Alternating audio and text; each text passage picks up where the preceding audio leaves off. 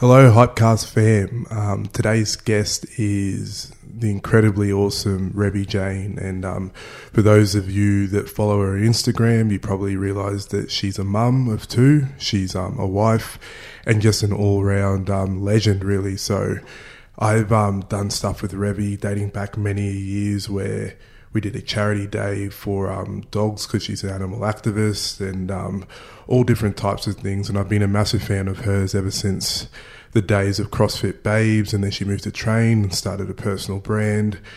Recently, did a massive tour around Australia, um, really giving herself up to everyone and being super vulnerable about her life, her experience, everything she's gone through, and um, man, I can tell you, I, was super inspired hearing her story, and I just know that um, she's one of those few people that has the tagline as an influencer, but really, really uses that influential power that she has for for good, which is awesome in the world of social media. That often um, we often see a negative side of what people can do and can portray. So it was great to sit down with her, chat all things. Um, she's just keeps pushing on and kicking on great goals. So I hope you get a lot out of it. And um, as usual, this podcast is brought to you by uh, Combat Nutrition, which is one of mine and Miles's brand. We also are opening up Combat Training Centre. Um, that'll be open at the end of September. So anyone that's in the Gold Coast area, please come down and check it out.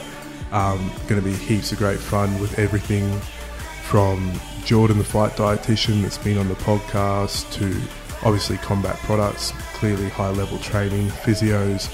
Really excited about getting that kicked off the ground. And yeah, if you enjoy this podcast, please feel free to share it with friends, family, and everyone else. And yeah, guys, hope you enjoy.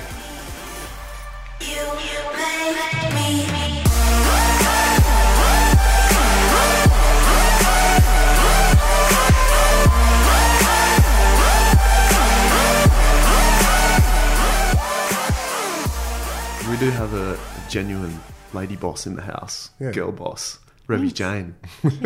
Thanks for joining us on the Hypecast. Oh, it's a pleasure to be here. Thanks for having me, guys. It's an honour. For um, anyone who hasn't heard that name before, they're living under a rock or they're not on social media or anything like that. Tell us a little bit about yourself and, and what you're up to these days. Yeah, so I guess um, I owned a gym to begin with um, on the Gold Coast. It was very close to here, actually. Um, and that's how it really all started. Um, we had that for six years, and then recently, like in the last oh, 14 months, we um, took it all online.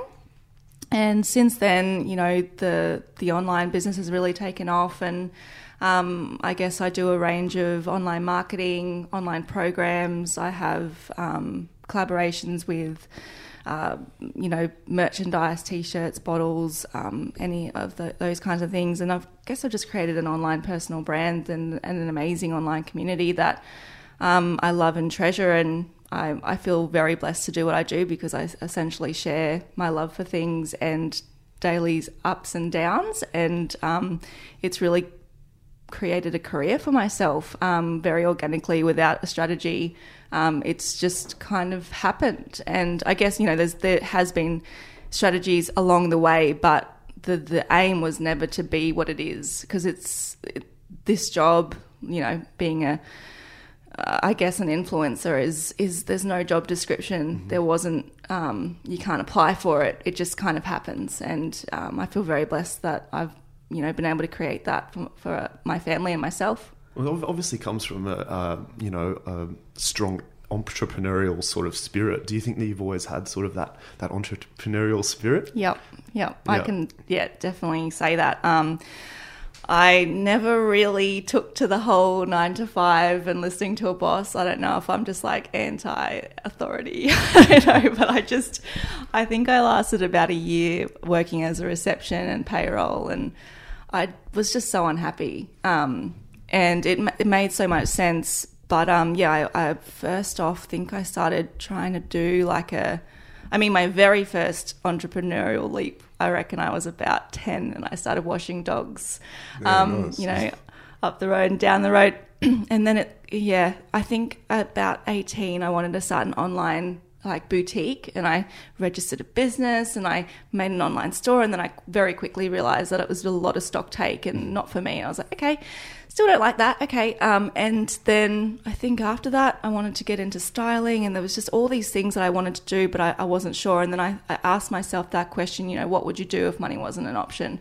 I was like, I'm at the gym every day, you know, almost two times a day when I was 18. I just loved it and lived there and um, loved the community and loved what it was doing for my mental health, my physical health. Um, and I thought, I'm going to study that.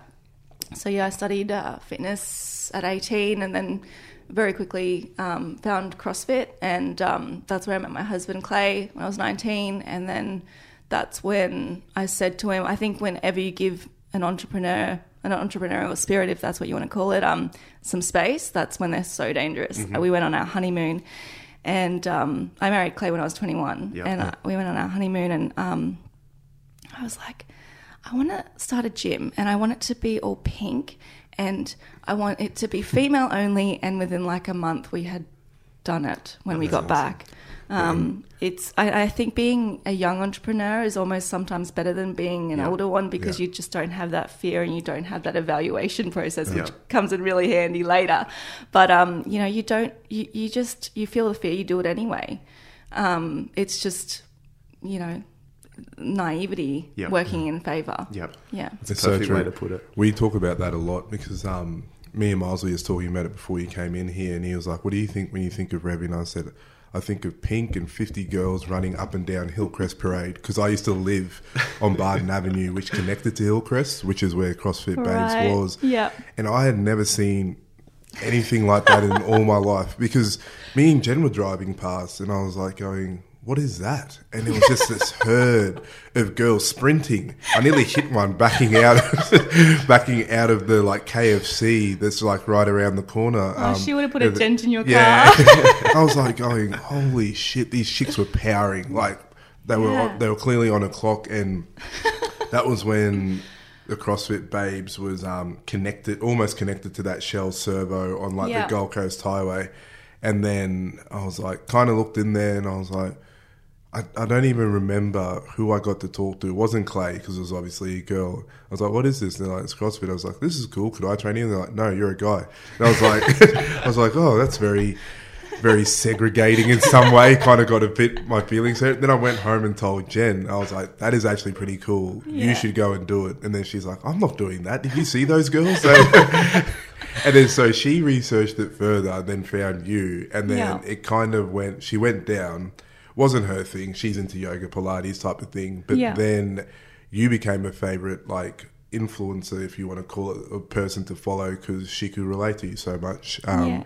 with um, mum life and all the things you like, she liked. And it, like you said, it was very organic in the sense that I feel people that follow you, they're not after really anything. They just want wanting to see yours and Clay's organic life and your kids and everything you're doing. What I did notice though, which is very hard to do, is how you built a personal brand and a business brand both at equally the same rates, um, and were very successful doing both of them, which is something I don't I don't have the personal brand mentality. We build brands all day long, but to do both, I could imagine would be really really hard.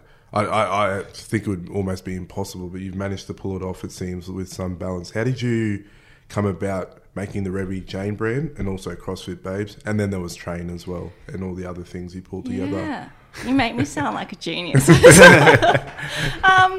yeah, I guess um, it. Uh, again, I hate to use the word organic so much, but it did happen just so effortlessly. Um, in not in the way that it was, you know, just given to me but it was it was a lot of hard work but at the same time it was just part of the process so um, i started an instagram page for crossfit babes it yep. quickly became the fastest growing crossfit affiliate in the world yep. um, wow. because it was a point of difference it was um, it was all chicks doing it it was all pink and it was i was creating these little memes of you know sandra from accounts lifting like snatching weight above her head cool. and people were like holy you know, yeah, I can I swear it. on this podcast? Yeah. Holy yeah. shit, Sandra's bloody lifting yeah. weight above her head and it's 5.30 in the morning and then she's off in a, you know, um, corporate gear and Yeah. you wouldn't even know any better. But um, I guess it was that sense of women empowerment and really good timing. Like you know, there was a, a- there is a huge movement in in women empowerment, and we were one of the very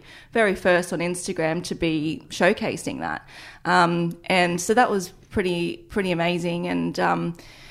Yeah, I guess I had a really good sense of, you know, putting these little quotes and inspirational quotes next to these women, and I would do it. You know, I would coach the class, I would uh, finish the class with some photos of of members, and then um, afterwards, I would just, you know, after coaching, I would create these memes, and um, it, they would get shared, and so that started getting more members. We had 90 members within the first three months, and I was the only coach, and I was just freaking out, That's like, big. whoa! That's, and uh, you know, I was learning this entrepreneurial, like, small business deal at 20 and i'm thinking oh, i don't have any experience you know I've, i'd thrown myself in the deep end and now i was drowning i was like oh my god i don't know what to do so um, I had studied business administration, which is, you know, how to write a fancy email and how to put systems in place. So that was really handy. And I just kind of got to basics and, you know, started creating little systems. And then I also, I think six months after it opened, I changed my Instagram name to like Revy Jane. And I thought, you know, I'm just, there was more, there was a lot of interest for the person behind the business. Yeah. And I, I'm always like that too. Like if I if I love a brand, I'm like, who created this? And I'll usually do some looking. Um, and I find it fascinating fascinating to know what people's why. And um, so I, I realized there was heaps of traction on my personal page, which I wasn't using as a personal brand at all. It was just sunsets and lattes, the, the average Yeah. Instagram um, page. And yeah, so I think I was like, okay, well, if people want to know me as, you know, Coach Rev, then that's sweet. And um, people were just asking me for advice. What what should I do if I want to target this and what should I eat and what all those kinds of questions and entrepreneurial questions as well. How did it start and how did you do this and you know what's your background in marketing and all this stuff and I'm like I have none. um, so um, I created the Revy Jane Instagram page thinking oh okay cool and it, it slowly just got bigger than the CrossFit Babes page Yeah. um, and that was I was putting more effort into CrossFit Babes, but it was just a yeah, there was just people wanting to know more about me, um, which was yeah really interesting and very humbling, and um, I just went with it and listened to what they kind of wanted, and yeah, that's how it really started. I think it's so cool. I think it's so cool now putting all of the sort of stories together into one big piece. Um, because I also remember seeing CrossFit Babes, but when it would when it was moved into, Into the newer Do- facility, Dover Drive? yeah, Yeah, exactly. yeah. Um, and then I've um, obviously been following Revy for a long time um, through Have some you? family friends. Yeah, because I used to work for Matt Windle. Oh, yeah, okay, cool. When I was in, when I was a brother-in-law. lawyer, yeah. So um, I'm, I've known about you for years, but um, what's really interesting is like you created this empowerment movement through CrossFit Babes. Whether that was your intention or not, you probably just wanted somewhere for women to feel comfortable to train and, and train hard. Definitely. Um, and it created obviously this movement that you've taken with you through all of your sort of um, entrepreneurial sort of businesses and things. Uh, This this women empowerment sort of movement is becoming a really big thing. Mm-hmm. Tell us about you know where you stand with it and how important it is for you to empower women and because Yeah. that seems to be like a big part of your message Oh, and it's 100% your my purpose tour and tell us a, bit yeah. about that. It is. It is a very deep-seated purpose within me. So, um, a lot of people know that I've had a troubled childhood. Um, I faced a lot of adversity growing up, and essentially was abandoned as a child. Um, uh, firstly by my father, and then by my mother. And I was I was thirteen by the time I'd lost, you know, really any guidance in my life. Oh, getting emotional. Just take a deep breath.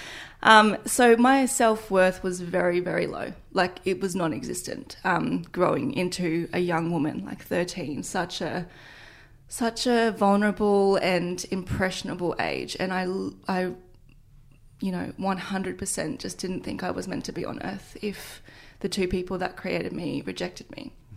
Um, and it wasn't like you know I was abandoned as a as a baby. It was like they got to know me and then they chose.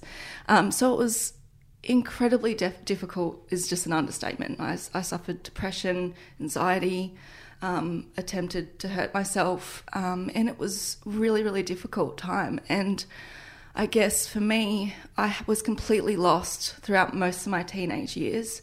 Um, and it wasn't till about 17 to 18 years old that I started to question, um, you know, where, where those feelings were coming from and understand them and actually challenge them for the very first time. And um, I guess there was this quote by a philosopher, Carl Jung, um, and it's I am not what has happened to me, I am who I choose to become. Mm. And that just, it wasn't that I believed that quote, it was just the thought of that quote. And I thought, if, if I can just pretend to believe that for a second, what, what are the possibilities?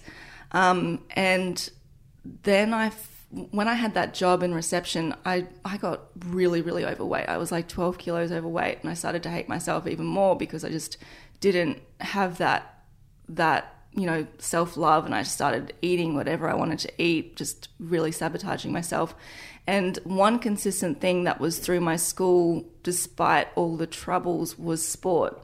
And looking back on it, I thought, holy shit, I had been giving myself some sort of therapy through sport, through touch football, um, through you know any anything. I would choose and opt any PE class so that my body was moving and I was getting some endorphins. Um, I just didn't realize it yeah. at the time, and so I, that's when I was like, maybe I'd you know join a gym. Join a gym very quickly, bridged the gap between self love, self respect, and fitness.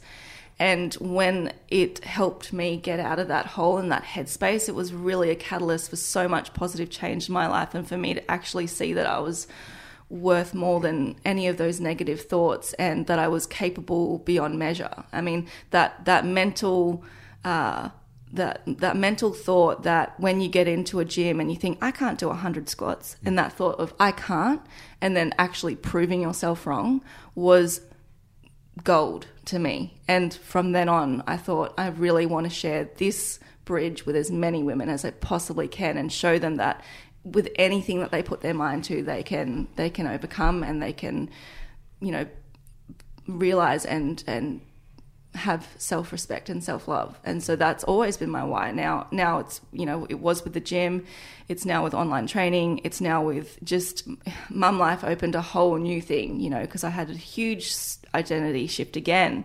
Um, and it all you know, all, all those negative emotions started coming back after I was so vulnerable and I you know, you just go through so much loss and change of identity after a baby, let alone two and in three years. So all it's just so much work. It's an ongoing process of of empowerment, of self empowerment, whether you're a male or female. I just think it's you know my my my my goal was for women, but you know it's it's quickly just becoming just human empowerment. Mm-hmm. We are all worthy. We are if we are here, we we are, have a birthright to feel worthy mm-hmm. to be here. I think it's amazing that it was at such a young age, like 17, that you were able to sort of like do some self reflection and, and look internally and, and sort of understand your feelings and maybe understand that you could challenge those feelings. I know that there's probably a lot of men and women out there who are going through a similar situation but are struggling to get to that point where they have maybe the courage or the confidence or I, I don't even know what the word is to sort of like um, become aware of those feelings and challenge them. Was there anything? Is was there any support mechanisms around you? Was there any people who made you challenge those thought processes? Was it your friends?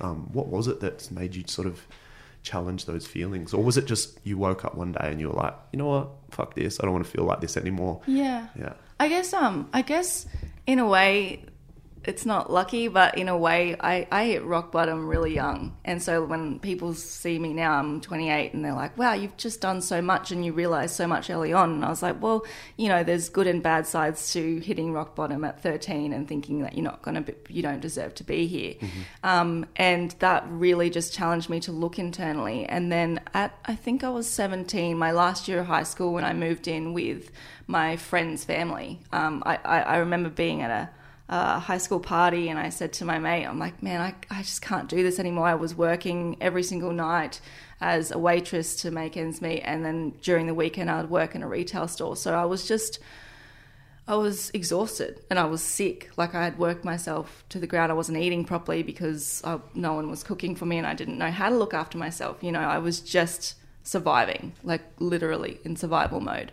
So, um, yeah, I guess uh, when I moved into that house, I blocked any sort of incoming kindness because I don't deserve it, for one, and um, you don't mean it anyway. That was my mentality. Like, don't you dare try and show me love because I know what you're trying to do. And there was just so many things that had made me believe that I was forever unlovable. That that was my that was my true belief. So I guess it was just a lot of time for this this lady Deb in my life to to prove again and again that she kept showing up. And I tested those boundaries by doing really naughty things as a 17 year old girl just really pushing the buttons and you know saying awful things to see if she would come back. And um, yeah she kept showing up and was you know really I, I call her a guardian angel because she really helped me challenge those things. And you know at the end of the day I still had to take that step to to to reflect and to go within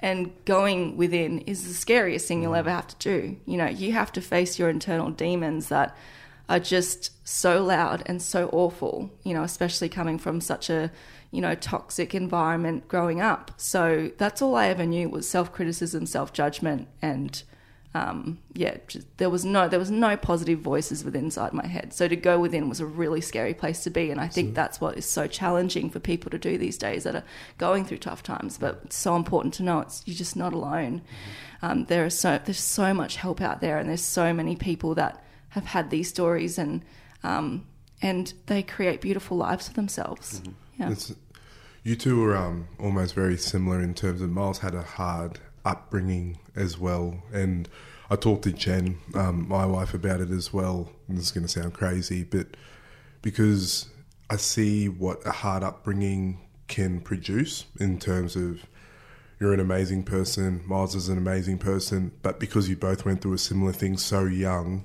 um, it forced. To be honest, there's one thing that's going to happen. You're either going to adapt or you're going to die. Mm-hmm. Like one of the two will happen, or you'll just kind of drift and really not get anywhere and just like you said feel in a bad spot but you'll sometimes that mechanism of hitting rock bottom early i even personally can think about times when i was younger where i'm glad stuff happened to me at such a young age because it was almost like a foundation of well it can't get worse than there and mm-hmm. now my foundation has been set mm. but as a mum i can imagine you would never ever want your kids to feel the way that you felt at that time point. So there's this like contrasting shift of balance that you only want to provide love to your kids and provide this happy home and never to experience any of that. But then at the same time, you can also look at it and go, if I hadn't experienced that, then I wouldn't be able to provide this type of love and this shelter and house and just warmth totally um, for yeah. for my kids. And I often find myself, I think I've said this before in the podcast, like struggling with my kids going, you've got it so good. You've got yeah. it so good, you little you're. Yeah, you're in this house totally. and you're watching your little Paw Patrol show and your little Paw Patrol oh, little I didn't cut jammies. toast properly. Yeah. Are you gonna yeah. be okay? And, and I just sometimes they'll say something to me. I'll just look at them, and then Jen will like look at me and go, "You need to leave," because I'm just like, "Oh man, don't don't do it!" like you're pushing that button, and I just want to put you in like Afghanistan somewhere so you can experience hardship. But I but you don't. I think every yeah. family, yeah. I think every parent feels the same. When you're like, "Mate, you yeah. have got it so good right now." Yeah. So it's all. I've always struggled to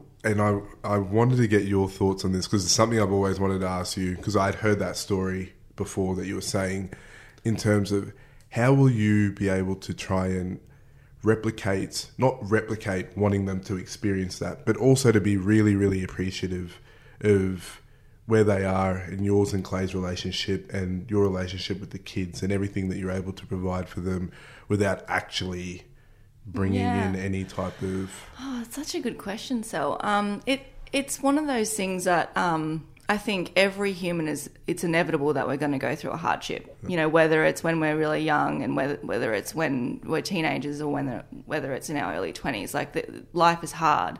Um, so I guess one of the things that I'm learning about right now is just teaching them um, you know, I've got a three and a one year old. So I'm learning all this now in hopes that in the future it will come in really handy. But that that hardship is part of life, and um, that teaching them and instilling in them that they're super super strong within and to go within when they need to find happiness to go within when they um, face adversity um, because they have the strength and resilience so i guess that's probably all i can do Yeah. i can't i can't you know instill hardship on them i don't I, that's Yeah. not my place but I, I think that the universe has something in store for in them, store for, for, sure. him, and that terrifies me. Yeah. But it sure as shit isn't going to happen from Clay and I. Like we're going to build that foundation so that when that, that they do face adversity and they are challenged and they're going through something that is just you know incredibly challenging for them, that they can go within and they know that they have the self love,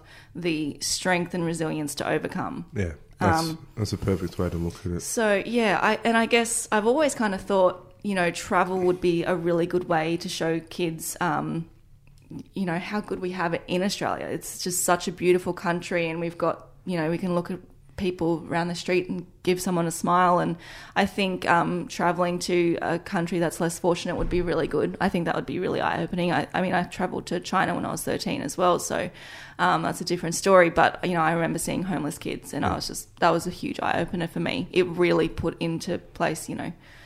How even though I didn't have a lot, that I Yeah. had more than a lot of others. For sure.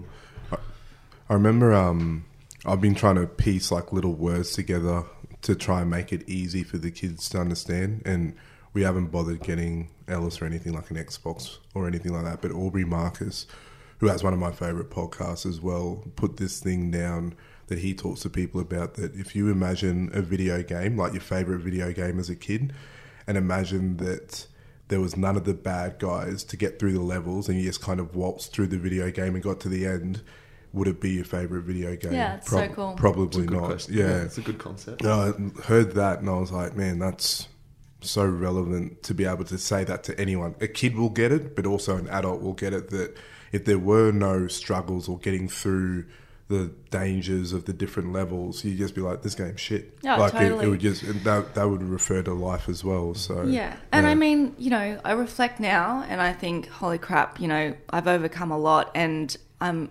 it's it's crazy to say that I am grateful for every experience, you know, but I think that's a really important part of healing is just forgiving and, and accepting and actually being grateful. Um, and there's a lot of people that say, how could you be grateful for that treatment? And how could you be grateful for, you know, uh, those experiences? But I'm I'm where I am, and I'm so happy with where I am, and I and I in the person that I am because of those hardships. And then there's that quote where it's like, I'm proud of the person I am today because I fought to become her, and I'm like, yeah, that's me. And now you've gone even further, and you're helping other women sort of, um, sort of get through their own experiences, negative experiences. You're almost becoming your own guardian angel for all other women. But Thanks, in, in all reality, you know what I mean. So like. Um, we were just watching a video of one, one of your um, last sort of um, events on your purpose tour, which I would love for you to share with everyone. That there is Oh, yeah, hundreds of people in there. There's hundreds of, of women in that room who all co- have come to see you speak. And the fact that you told us, I don't know if it- it'll be in the podcast because it was maybe before we started recording, but you were saying that you don't even use Facebook advertising or paid advertising to promote your events. It's all sort of authentic, um, sort of advertising through your own channels and things, I think is even more amazing um, because they're obviously coming to you for a reason. Um, whether it's I don't, I don't know if it's entertainment. I think it's more about connection, and um, you know, you're obviously a, a figure that they are getting something from. So, like, how important is it for you to sort of give back to Oh, the women? Oh, it's that need your everything to me. Yeah. Um, it is everything to me, and, and I think that's where I've fallen trapped before because I didn't set any boundaries to begin with, um, and that's a really important conversation to cover too. But you know, to begin with, it's it's just the connection I have with them and the trust that I've built with my community is one of the most important things to me. Um, I receive messages every day from everywhere in the world where it's um, you know women reaching out saying just thank you. And the impact I had on women and and getting to see that in real life like I will just never forget it. It just I I I, I can't really put into words, you know, feeling like I, I just share 15 seconds at a time parts of my life on social media and I share insights into my, my mind and the, and the positive and the negative side of things. And it has such a huge impact on women who, you know, might not necessarily have that friendship group where they can connect on a deep level, or they might have a friendship group that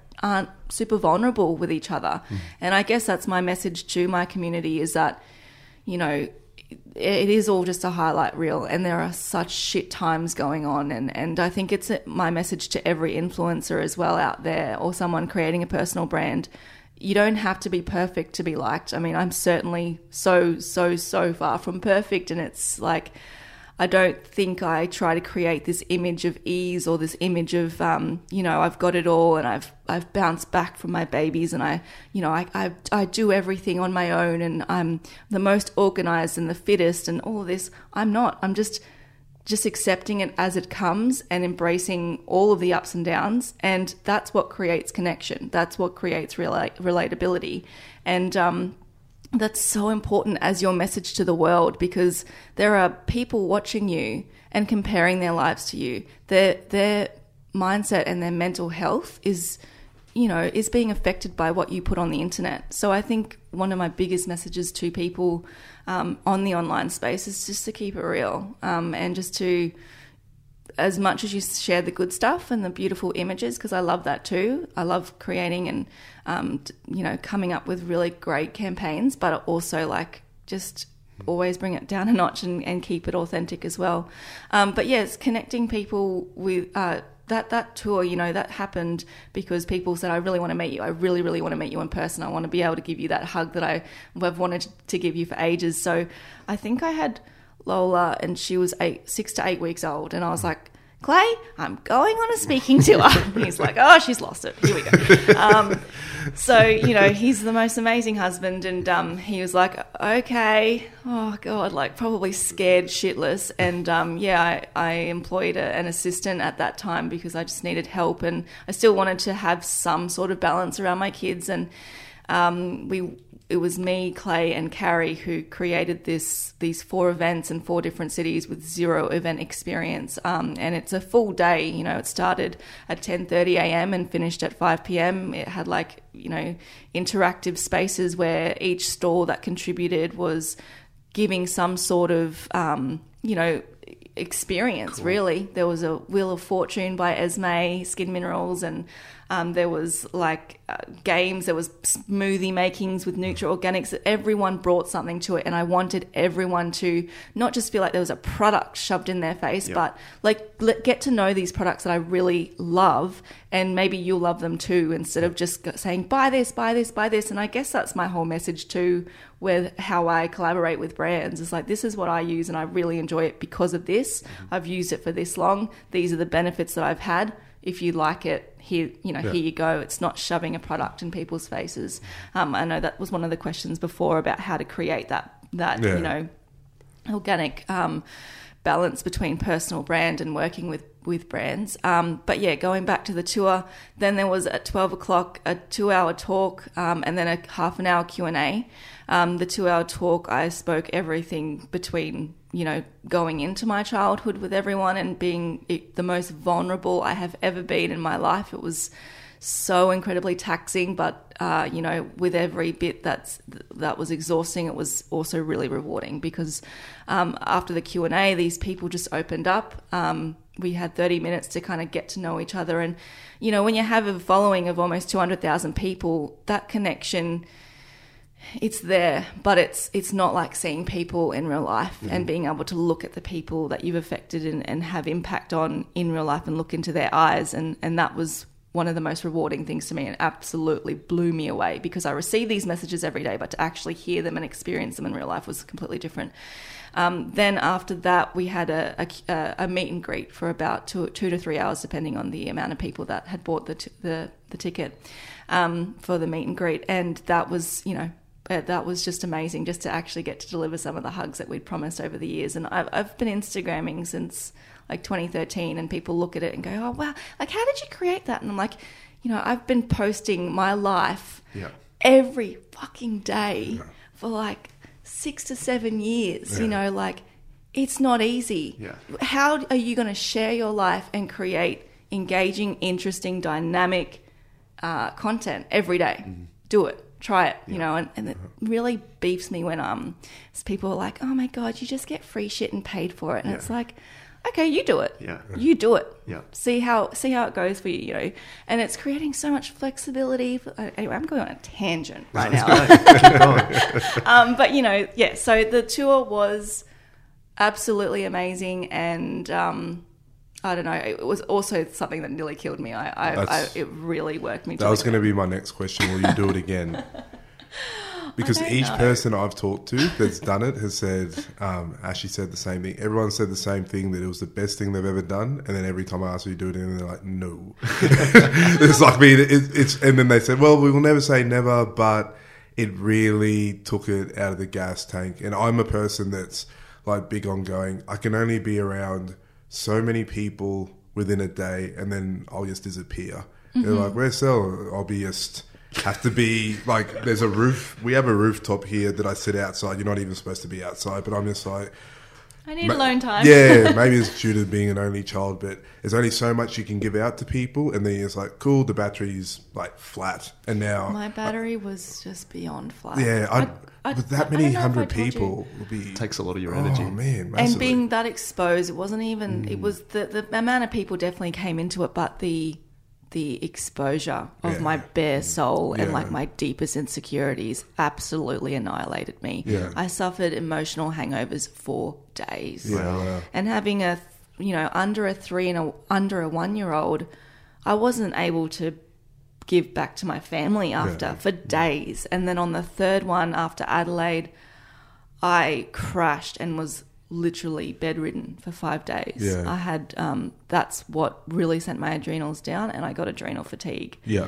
um, so I'm still working on healing that now. So it definitely came at a price, and and I guess um, I've been really open with my community about it too. I've said, you know, it looked great, looks amazing. You know, oh my god, she got to go on a national speaking tour, and she's got two kids, and she she's doing it all. You can do it all, but it comes at a price, and it's not attainable long, long Yeah. for a long amount of time. Um, I've definitely suffered and, and and now I'm just working on building um, my health back up because Yeah. it just completely wiped me. Um, so I think that's a really important message too. Is like you know it might have looked spectacular, but it was really hard. It was a lot of like ridiculous hours, ridiculous energy demands, and um, stress, pressure. So Who, yeah. Who's your who's in part of your support network? Because obviously you're giving so much energy to all of these hundreds hundreds of thousands of people. Who do you look back on and, and ask for help or support? And who do you lean on? Yeah, that's a good question. Ma- mainly Clay. Hey, like we are best mates first and foremost. We're co- we're parents. We're co-workers. We're everything to each other, and we, you know we're soulmates, and we and we really do everything together. Um, oh god, now I'm going to get emotional again, you guys. Um, I really love that dude. He's just like, yeah, he's a legend. How important is that for you? Because um, obviously you can't keep giving your energy without sort of um, you know getting your energy back. So obviously it's important to have someone like Clay, and then he obviously has his own training and his mates and things that he can lean on too, as well as yourself. So. Um, is that a message that you promote to your girls as well? Just like finding that support network who give you positive energy um, and, and sort of like Yeah. help you sort of regenerate? Oh, totally. I mean, I think you need to be able to find people in your life. Like I've got a best mate Cord as well, who just I can just be completely broken to and just go, fuck this. Yeah. I'm I'm out.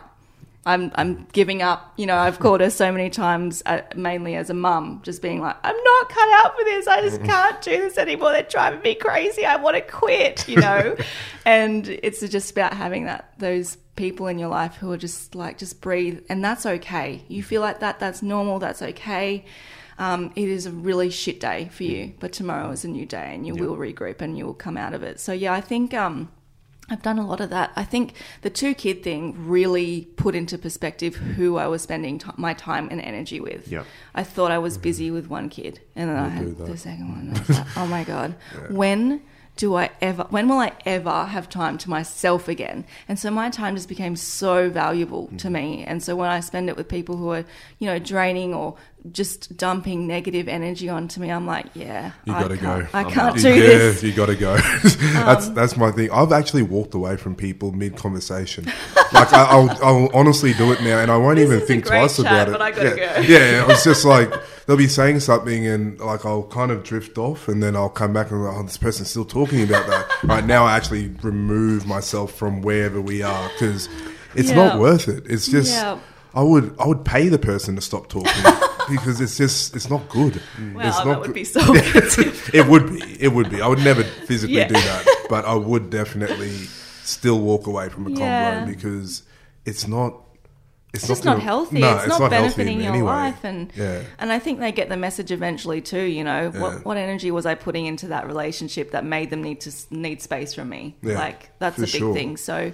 Yeah, it is so important to set those boundaries with, with everything that you do and protect your energy and and um, spend spend time in that positive space.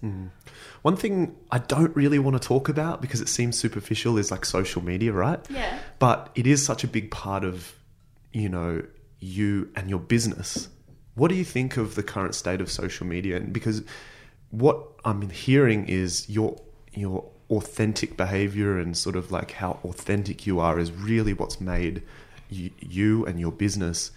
But there's a lot of people out there sort of trying to push maybe down similar lines as you, but maybe not as authentic. That they are just trying to get the money and they are just trying to build a following just to build a business, but it's not quite authentic. What do you think the current state of social media is at the moment? What's your thoughts about it? Do you follow it? Do you care? Do you, yeah, hell yeah, I care. Yeah? You know, like it's it's my career. That's where my like my career. That's the platform for it. So shit, yeah, I care. Um, and I think, I think there are things that make me go, oh, that's really not going to help my case. Like I have to debate a lot of the time with. Um, with my friends and family who just don't get social media. Like they just don't get it and they see the likes of people showing their ass and tits and going, you know, this is what I'm trying to sell you right now. And that is an influencer. But an influencer, you know, to me, that word is is what you make it. And to me, an influencer is someone who has influence over a mass amount of people. What a privilege! What an honor that is, you know. And I don't take that word lightly. I don't take that as, oh, she's just an influencer. Hell no! I work really fucking hard to earn every single one of those people who trust me. Um, so I guess if you aren't liking social media, then you are in the you have the power to follow who you want. Your feed is created by the people that you have followed. So if you aren't liking social media, then drop the follows on the people that are being fake and that aren't being authentic. You know, it just it makes so much sense to me that you're creating your feed. Um, so I guess yeah, my message is give the people that are being you know authentic and speaking to your soul um, more love, more more engagement, and the people that are really just you know out there for a quick buck and to sell themselves like good luck to them and they will have their own demo. Um, and i hope they find themselves a bit more and, and share some more depth because i definitely have seen that too. Like, people are evolving. And the other thing that is so hard with social media is that you're allowed it when you're 13 you can just have an instagram account when you're 13 how much depth did you have when you were 14 15 16 you know? So it's just it's evolving and it's it's there's millions of people on the on in on the planet so fill your feed with your people with the people that really empower you and don't make you feel like shit um, because social media is what you actually make it Do you? uh, Is there any sense of right place, right time for you when it came to building your profile, or do you think that anyone can do what you're doing now if they just follow? Oh, yeah, it's super challenging now, I think. Um, but at the same time, um, I think anyone can actually create their own personal brand. Mm-hmm. If you are being authentically yourself and you have a strong why and you have consistency. I think anyone can create their own personal brand, and it doesn't just happen. You know, I can't. You can't say you're going to create a personal brand in three to six months. It's probably going to take a year or two years, and that's why your why and consistency is so important. Because if you are just doing it to be an influencer, it's not going to work. You need to have a strong message and a strong why and a, and a really strong purpose behind it, and that that's what will create success for sure. Yeah, I mean, it's also a thing. What you were saying too is that that you share things that you love, so it's it's a natural natural thing. Like you'll sh- share this swing set, and then I'll come home, and then I'll see this swing set, and I'll go, where, where did this swing set come from? She's like, oh, didn't you see on Revy's page? I'm like, well, I'm the opposite. I stay off social media as much as possible, apart from the business page. Yep. I don't go on my personal page or anything very often. So, and I'll be like, okay, so she got it because Rebby got it, but she really is happy with it because they share similar interest. And then what you're saying is so true that even Instagram, to their credit, are doing a lot of things that are hopefully bringing people's mental health hmm. back. Because that whole like issue that they were talking about, hmm. oh, I didn't get so many likes, and people were Yeah, depressed about that. And then even the stuff on they were talking about, you can obviously see when you unfollow someone.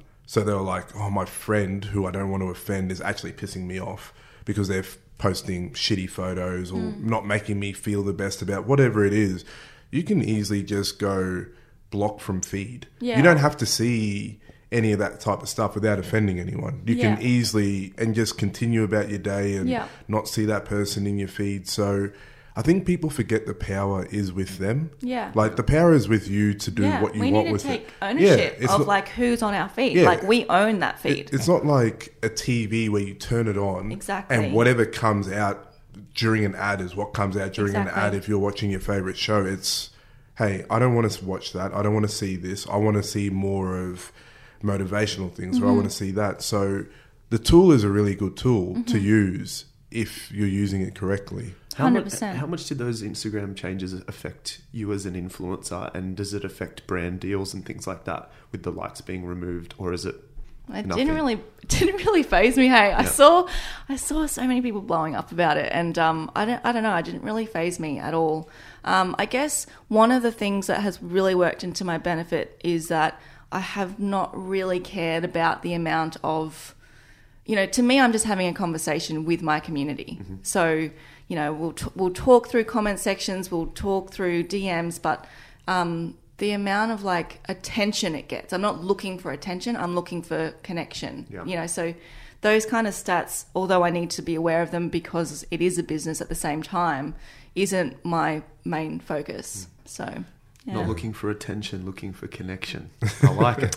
It's a good, yeah. That's a that's a good one liner. I guess with um, obviously, I wanted to touch on the aspect of I think people obviously see your personal brand and then CrossFit Babes and then CrossFit Babes turned into Train. Mm-hmm. and then Train obviously eventually closed down for an issue that I was like super angry about with council and everything else that went along those lines. And it was another kind of, I guess, hardship for you guys making a transition from having a physical gym that everyone loved to having to close that somewhat against your own will, but at the same time, maybe the right time with everything that was going on in your life.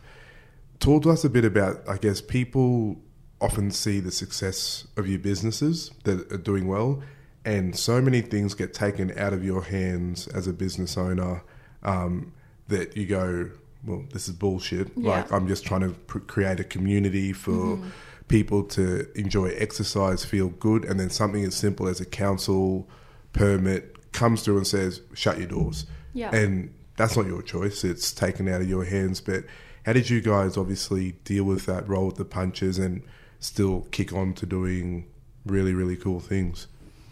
I guess um yeah, it's an awesome question. Um, at the time, so we yeah we transformed CrossFit Babes to a mainstream gym, like a gender neutral gym. Yeah. So you would have been able to train there. um, but yeah, we trained. We we opened that up, and we had Lola, our second bub, and I think I, I can't remember what the timing was, but it was.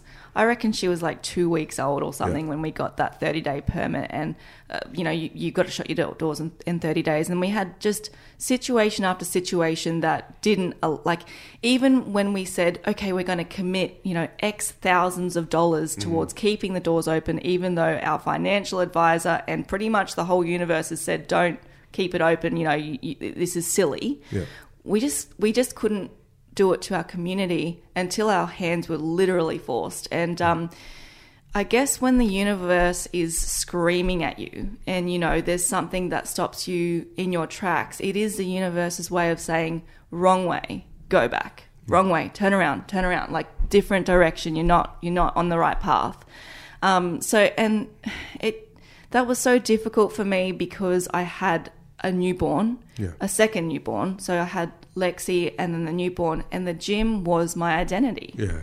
It was my life. It's what I created. It was my legacy, and those people were my family. Yeah. So it was in in one word, it was fucked. Yeah. Like I just I broke. I broke. Yeah. Um, and but at the same time, you know, everything that I'd learnt is that from hardships become, you know, from one closed door, another one or another few open, and that was where the the purpose tool was born as well, which was life changing and career building. So it created a lot more energy and time for us to spend in other areas that were really really would have benefited our family and our career path. Um, and we'd, we'd known for quite some time that the gym wasn't doing like compared to the online business Yeah. it just wasn't like it was just silly to keep it open essentially because our online business was essentially funding the gym Gotcha. so it was it was our passion project, and if money wasn't an issue in the future, we would do it again. Um, because you know, right now I'm training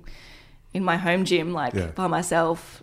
it's like lonely, um, and that community is just it was gold. And I still look back on those days, particularly like the CrossFit Babes days, like that was just such such one of the best times of my life. So Yeah. yeah, it, it is hard, and and um, business is so up and down. And when when you look back, and when people see your feed, you can literally scroll through my feed and look at the when you look at someone's feed. And you think, oh my God, achievement, opening the doors. Oh my God, they've got a new mural wall. Oh my God, they got all this new equipment. Oh my God, they just got recognized for this award you don't see the times in your office when you're crying in the corner because something has just gone down that's just you know you've saved this much money for the equipment and then they've said oh, this, is, this bill come up and you're just saying i'm not cut out for this. Like you don't post that. You often don't think about it. But um that's become more and more um, something that I've become aware of as a mum that I actually do post the times where I'm just like, this is so hard. Um, so I'm going to post it and say like, I'm really anxious right now. I don't feel cu- I don't feel adequate, um, and this is hard. And that's real life, and that's that's what really happens. And I think it's so important as a business owner, as a mum, wherever you are, that not to not to look at these fit these feeds and compare. It is not reality it's it's not fair to base that person and say why aren't you posting your bad times because we just often don't think of it Yeah. um, but it's it's it's a highlight reel it really is Man, I think just being just a purebred entrepreneur, you have to just be able to roll with the punches, like you were saying, Sel. And a lot of the time, when you create this plan for what you think is, you know, the business is and going to become, it always changes. And so mm. it's like you can't be a person of certainty or have sort of like this this mindset of certainty because things are always changing and being able to adapt to those changes is really how you start to succeed Totally. so I actually am glad that Sel brought that up because I wanted to ask how that transition was from having sort of a physical uh, gym location to going online. Um, I can imagine the transition has been hard. It looks like it's been seamless, and is it working well for you now? Just um, you know, running things online. Obviously, it's harder to make that physical. There is no physical connection, so to speak. But um, do you think that you're still being able to impact people in a positive way Yeah. doing your online coaching? I think I think you know when we had the the members in real life, we can create really, you know, we, we were like family and, and, and such a tight knit community, but you can only affect so many people Yeah. in one city. Um, whereas I, I'm, I'm connecting with people in rural areas areas who have no no no community. You know, they are literally isolated um, by thousands of kilometers. So it's um it's really cool to connect with those people, um, but also. Um, the online program was already out before like i had an online program in 2016 i think so we had that kind of already going and that's that's when our you know that's when the, the financial advisor was like look at the potential of this Yep. compared to what you what you're doing and the amount of impact you actually have. So i guess all of the facts were there. It was just the heart that was just like i can't i can't actually close these doors. Um, so in a way it was easy on paper because it's like all of the reports were saying go online you know but as for emotionally just too difficult to actually do on our own. So, Does your program follow much about? I haven't actually looked into your program, um, but does it follow much about mindset and things like that as well? How, how how heavy do you go into sort of mindset and things? Because I'm interested to know from you: Are women coming to you to change their their physique? no, no. What are they mostly coming to you for? I think um, relatability. Yeah. I think they're coming to me just to know that they're we're all human and that we are. You know, I, I, as I said before, I don't claim to be anything I'm not, and I definitely am not perfect. I am just myself, flaws and all. So I think that people just really embrace that. And you know, when after I had Lex and Enlow, I definitely didn't look like the average fitness model who literally looks like she's had a burger. But that's just not my reality. And instead of trying to you know, cover that, I was just really open about it and said, this is what my body looks like afterwards. And that's certainly happening more and more. But yeah, I think that was one of the biggest things that people related to.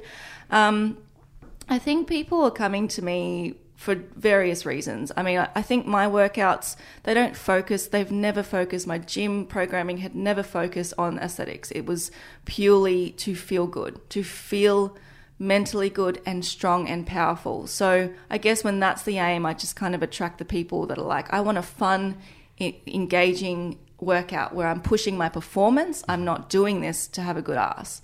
Um, so I guess that's that's my tribe, um, as well as mums who can just have a laugh at themselves and. Um, yeah, I think It's I it's think so it. interesting to watch the evolution because there was, say, let's say six years ago, for example, there was such a huge physique sort of like focus on Instagram, and Instagram was popping, and all the asses and tits were coming out, and all the abs and uh, six packs and all these things were coming out, and all these fitness influencers were blowing up, and all these mental illnesses started to increase and all these sorts of things. And now there's just been like this shift and this evolution on on social media. Now mental health's becoming such a big sort of wave of importance. And then so like it's almost like it's just funny to see the it was not funny but it's interesting to see the evolution of how we're sort of like messing ourselves up as humans and then trying to like fix ourselves Yeah. now like I mean, the biggest killer in the world is stress, right? So stress, and then the, I think I looked it up the other day. Actually, it was um, the research behind people between. I don't quote me on this, but it was around twenty four to forty four. The biggest killer is suicide. yeah So I don't think that um, social media is doing that, but I think there are definitely attributes that aren't helping it. Um, so, you know, being an influencer and and owning that title is so important to me because I'm setting a standard. I'm pioneering what an influencer is. Yeah. So if I was, and don't get me wrong, I am tempted to post the perfect size of my life because mm-hmm. you want to kind of believe it at some points. You don't want to be imperfect. I struggle with worth every fucking day of my life. You know, like I've had to overcome that self worth. So to post an image that is not flattering is difficult. Mm-hmm. When I click share, I'm literally shitting bricks going, oh my God, like so many people, like even you guys, or like, um, you know, people that I see serving my coffee every day are going to see me in my underwear with my biggest insecurity, which is, you know, my stomach post birth that I'm trying so desperately to embrace and know that it's it's normal and it's just esthetics but it's still difficult. It's really hard. And that's why being that person, being that role model for not just women and not just men, but but other people who are speaking to their tribe is so important to me. We, we need to show our imperfections because people are comparing ourselves themselves to us and feeling shit. Mm-hmm. Like what is our message to the world? Is it to feel like shit? Is it for everyone to feel worse than me? Or is it to be vulnerable and expose and know that human, that hardship is human and that, and not being perfect is human and that we are all connected in just, in, in being and that we, yeah, embrace, embrace each other and all of our shit parts and good parts, you know? i love it Such a good message. We usually used to, you've dropped heaps of knowledge. So usually we get someone at the very end of it to say like some words of wisdom or anything they can part to an audience. But I was going to change it this time and just do something more along the lines of, because you've talked about your childhood a bit and where mm. you came from. And I'd like to also try and talk to maybe a younger audience or anyone that's going through some type of hard type of time. The Revy now what would she say to the 13 year old Revy that was um, obviously struggling and look at where you've got to, but you've gone through so many experiences. Is there anything you would have said to that person at that time with everything that's happened in your life over those last 15 type of years? Yeah, I probably, yeah, oh God, that's a really deep question, Sel. It's too early in the morning for um, it. no, um, you know, I think it is an important question because there are people that are currently still at that stage Yeah. or going through a really hard time, and um, I'm definitely happy to share parts of that to help those people. Um, it's that you know, I guess when we go through hard times, it just feels like it's the entire world. It, it's so heavy, you know, that depression and anxiety. It's it consumes us. Um, so, my message to myself as a 13 year old would be to go back and just to say that you're on your right path, even though it doesn't feel like it right now, and that there is greatness within you. Um, it doesn't feel like that right now, and I know that, um, but you are incredible the way you are and you know if you receive help take it and that your love needs to come from within. And that's going to be really hard for you to find but believe the positive thoughts over the demons and over the negative thoughts. Listen to that one good thought that you have about yourself and hold on to it and repeat it to yourself every single day um, because that's yeah that's the right voice Thanks for giving so much of yourself to the to the Hypecast, Revy. Really oh, appreciate oh, cool you i being here. love that chat Thank you, It was Leisure. That was awesome. Thanks Thank so you. much. thank you so much